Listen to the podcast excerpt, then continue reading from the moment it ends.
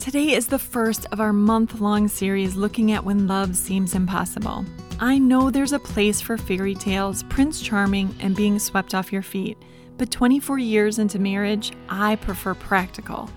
I've watched the godly people in my life weather the storms of their relationships, and I want to encourage you, especially if you're struggling. Thanks for joining me. I am so glad you're here.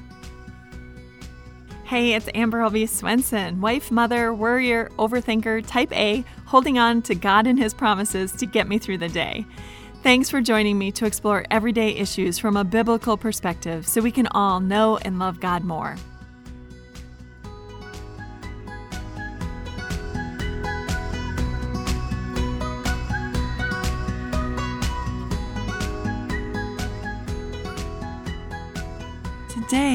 We're going to talk about love seems impossible when I'm called to love my enemies. In Matthew chapter 5, Jesus said this You have heard it was said, Love your neighbor and hate your enemy. But I tell you, love your enemies and pray for those who persecute you, that you may be called children of your Father in heaven. He causes his sun to rise on the evil and the good, and sends rain on the righteous and unrighteous. Jesus is saying God walks the walk and talks the talk. He is not asking us to do something he's unwilling to do himself. He's not sitting in heaven and saying, Do as I say, not as I do. Jesus is saying, Look, God sends sun and rain on people who curse his name, on people who won't even acknowledge that he exists. And if he's willing to do that, then we also should be willing to love those who have made our life a little bit miserable or maybe a whole lot miserable. And a lot of times that can seem impossible. if you think so, in fact, you are in good company. Just today, I was reading in the Psalms and I came into Psalm 35. So I start my day either in the Psalms or the Proverbs. Uh, back at the beginning of 2020, I decided that I would go through the Psalms and Proverbs uh, for my morning devotions. And when I finished, I'd go back and start with Psalm 1. So every day I read, you know, one, two, or three Psalms or one or two Proverbs, depending on how long they are and what I have going on that day. And I have found it to be a really great place to just really uh, examine the heart of God and also to examine my own heart. So Psalm 35 starts like this Contend, O Lord, with those who contend with me. Fight against those who fight against me. See, I can relate to that. In fact, the, the note in my study Bible says this. And it's a, this psalm is an appeal to the heavenly king as divine warrior and judge to come to the defense of his servant. And how many times don't we feel that way? Don't you find yourself engaged in this battle of some sort and you just feel like saying, Come on, Lord, strike them down, cause some hurt in their life, make them stop? Well, God doesn't always come to us when our honor is at stake. He defends his honor, but he doesn't necess- necessarily defend our honor. And there's good reason for that. Sometimes we need to spend a little bit of time in the depths. Sometimes change occurs and growth occurs in the depths that will not ever occur until we get there. And God knows that. Um, remember Jonah? God had given Jonah a very clear calling. He was to go to Nineveh.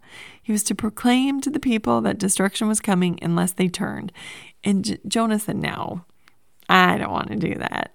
I'm going to go the other way. Until he got into the belly of the fish. And when he was in the depths, he was really willing to change his mind and go where God wanted him to go. And a lot of times, I mean, there are different ways that we can end up in the depths. It can be a diagnosis, it can be a financial issue, it can be our um, spouse suddenly declaring that they want a divorce. There can be all kinds of ways that we can end up in the depths. But one of the ways that God uses um, as a means to get us to the depths for that period of growth is allowing our enemies to sort of rule over us for a time. The book of Judges showed this really, really well. The people kept wandering into idolatry. And they would be in idolatry for a while, and then the Lord would allow somebody to rule over them, their enemies to come and take them over. And eventually, when the pain was bad enough, the Israelites would call out to God in their depths and they would ask for deliverance, and then God would send a judge to deliver them. And so God allows these seasons in the depths when our enemies are ruling over us for a purpose. And sometimes we need to embrace that season. We need to be eager to listen and eager to learn, which brings us to quote number one, which is from one of America's founding fathers. This comes from Benjamin Franklin, and he said, Love your enemies, for they tell you your faults. Sometimes they scream your faults. Sometimes they show you your faults. Sometimes they post them on Facebook. Sometimes they just make sure to gossip enough that everybody knows uh, your shortcomings. Which, again, maybe we need to be in the depths for a while and maybe we need to hear it in a way that we're going to listen. My grandpa used to say, sometimes you have to speak in the language that people can hear which means that you know you need to use the words that they understand. For young children that's one thing. For people who are caught in a sin it's another thing. Um, but sometimes we will overlook our faults and overlook our faults and justify and excuse our faults until somebody makes them the front page story. And then we can't ignore them anymore. And we have to face them. And so you know as iron sharpens iron we're told. Um, you know, we can use that time of our enemies telling and proclaiming our faults. We can we can use that time to take a hard look at our lives. That's something that david does in the psalms. He says search me god. Search me and and see what is hidden in me. And um it's a humiliating thing to go through but there's nothing quite like it in terms of stripping all the pride off of you, in terms of being at the point like Jonah in the belly of the fish, of saying, you know what, Lord, I'm ready to listen. And maybe I have been going the wrong way, or maybe I have been going about things the wrong way, and I'm ready for you to tell me there's a better way. So I'm listening and I'm here and help me out. And so sometimes God uses our enemies to do that. So that's not all a bad thing. I mean, if we're learning and if we're growing and if we're becoming, um, you know, closer to the Lord and a, a more sanctified Christian, then that's a good thing. And now I'd like to share something with you before we get to the next two quotes. You've been listening to my podcasts on When Love Seems Impossible. Maybe you didn't know that I wrote a novel on this very subject called The Bread of Angels. One reviewer on Amazon said this The Bread of Angels follows the struggles and perseverance of a pastor and his wife. Real life themes of temptations, loss, love, and forgiveness abound. This story is a great reminder to readers that we all struggle with something different, and it's difficult when our plan is different from God's plan. Great read. You might want to check this out if you've wondered if your marriage can make it, or if your spouse or you have struggled with substance abuse, or if you're a little jaded because life hasn't turned out the way you hoped. To get a copy of The Bread of Angels, check out our episode notes where you'll find a link, or go to amberalbeeswenson.com.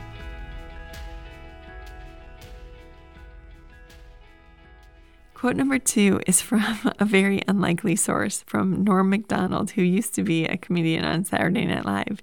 He said, Instead of loving your enemies, have no enemies to love. And this sort of echoes the thought from Martin Luther King Jr., who said, Love is the only thing that can turn an enemy into a friend. Now, I just want to point out there are times that you need to draw the line in the sand. There are times that we have to declare war. There are issues and there are situations that are worth standing up for and going to war over. I think of Martin Luther, the reformer now, not Martin Luther King Jr., but the reformer Martin Luther, you know, when told that he had to take back all his works. And um, he thought about it and he said, You know, I can't recant. I'm bound by conscience to stand by these works. They're meaningful and, and according to the Bible, they're true. So I, I can't recant. He put his, you know, flag down, he put his line in the sand and he said, I'm declaring war. Basically, he was declaring war against the Catholic Church. So there are times that you have to draw the battle line. But you know what? There's a whole lot of times, and in fact, many, many, many more times, that you really need to overlook. That you need to make sure you're not going to war over things that are petty or over things that have no eternal value. In fact, two things have really helped me with this. And one of them is asking myself, does this have eternal value? Am I going to war over something that could hurt somebody else's faith? Could hurt my own faith? Or does it really have the eternal value that's worth standing up for? If this is just a matter of, you know, my pride, or if this is an inconvenience, eh, probably not worth going to war over. But if there's something, you know, there's something that, that could potentially have an eternal impact on myself or my children or my spouse or the community, then yes, it is absolutely worth going to war over. Another thing that has helped me in this respect is to learn to be grateful. So we can be we can go to war over all kinds of things. You know, we can keep score of in our families over who does how many chores and we can go to war and we can, you know, just always be on the rampage. Or we can choose to be grateful. And that's been uh, fundamentally changing for my life when I have learned that every complaint, or most complaints anyway, you can turn into gratitude and it can change you completely. So, for instance, I could choose to complain about the fact that I spend, you know, several hours in the kitchen every day making food for my family. I could choose to complain about the dirty dishes. I could choose to complain about running the dishwasher every day and sometimes twice a day. Or I could choose to be grateful that I have a large family, that the family is healthy and growing and everybody can eat. I can choose to be grateful that I have food that I can make for my family, that I have food in the cupboard, that I have a stove and appliances that help me to prepare this food for the family. Um, there are a million ways that you can complain but most of those can also be turned into reasons to be grateful. And when you do that, um, everything changes. You quit turning the people you ra- around you into your enemies and you start to appreciate them, which is huge. This is, again, just turning your enemies into your friends, choosing to love your enemies, choosing to say, you know, this isn't worth going to war over. And that can make a profound difference and impact on your life. Quote number three is from a woman who is on Pinterest, and she has a site that says that is called Sarah Ann Speaks. And she said, When you learn to sit at the table with your Judas, you'll understand the love of Christ. There's a tattoo idea that's going around that said Judas ate too. And the idea is that on the night that Judas betrayed Jesus, Jesus fed him too. Judas ate there too with all the disciples. He was eating at the table with Jesus just before he left to betray him. Not only did Judas eat at the table, Jesus washed Judas' feet. So that's the kind of love that Christ emulates, that Christ was. And that's the kind of Christ, love that Christ is asking us to have. Remember The Hiding Place by Corrie Ten Boom? In it, she talked about um, the SS officer who came to see her speech after the war. She had gone around Germany and she was talking about, you know, the atrocities of war and and how God had worked despite the war. And an SS officer came up to her afterwards, and he was an SS officer that she recognized from the very concentration camp where her sister died, her beloved sister Betsie. Betsie. And this officer came up to her and extended her hand, his hand to her and said, Isn't it great that Jesus died for all of our sins? So, no admission of guilt, no apology, just sort of, yeah, Jesus died for me too. And in that moment, Corrie ten Boom realized she could not forgive the man on her own strength. So she said a quick prayer, asking Jesus to come and help her to forgive even this man. And the next moment, she found herself shaking the man's hand. I don't know about you, but I haven't had to spend time in a concentration camp. I haven't watched my beloved sister die at the hands of other people if Corrie is able to forgive that with the help of the Holy Spirit and Jesus, I'm not sure there's a whole lot that I shouldn't be able to forgive. Have you heard the song Forgiveness by Matthew West?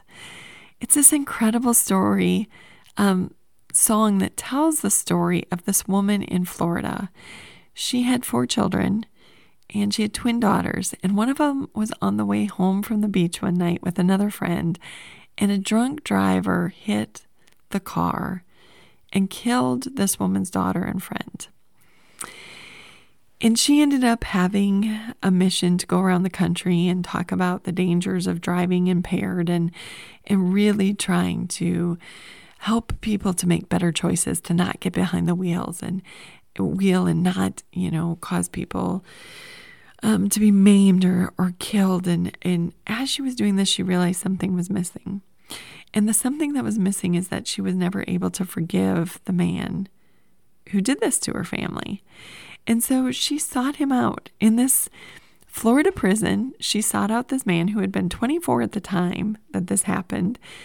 Um, she sought him out and she told him that she forgave him. This was absolutely life changing for him.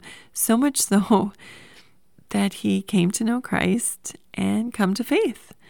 And afterwards, this mother actually went to the court on his behalf and had his sentence reduced by half in order that he could get out and start over and have a new life. It's such a touching story that as I watch it, I'm again brought to the same same place that I am with Corrie ten Boom in saying, this woman, with God's help, was able to forgive so much. Yeah, I have been hurt. I've been hurt deeply in my life. But if they're able to forgive that, shouldn't I also be able to forgive the people who have hurt me? And go beyond forgiving them to actually loving them and being a conduit of God's love in their life so that even they might be saved. That to me seems to be worth getting over things for, for the sake of another soul in eternity in heaven, that seems to be a worthy ambition. That's that storing up treasures in heaven that Jesus talked about. Don't don't worry about storing up treasures here. You know, these things are going to be gone. They're going to deteriorate or someone could come and steal them. But man, you store up a treasure in heaven another soul that you can spend eternity with, that's that's something worth pursuing. So I know a lot of situations can seem impossible and it can be it can seem that it is absolutely impossible to love our enemies and those who have crossed us and those who continue to make our life miserable. Maybe we just need to look at it differently. Maybe we need to look and see if there's any way that they could sharpen us, that we could learn from our enemies. Is there any way that we could love our enemies so that they become our friend? And is there any way that we could be like Jesus and affect our enemy's life with such profound love that even they turn and come to know Christ? This has been Little Things because in God's kingdom, the little things are the big things. I hope you were encouraged by today's episode on loving your enemies. Next week is Valentine's Day, and we're going to be talking about loving our spouse, even when it doesn't come easy. And I know it's supposed to be this super epic, romantic day, but let's face it, marriage is a whole lot more than one day. So I hope you'll join me next week for Little Things. Don't forget to rate and review this podcast so that it can become visible to other people. And if you know of somebody who really needs to hear this message, please point to me in this direction. Always know and, and understand that we appreciate your prayers so much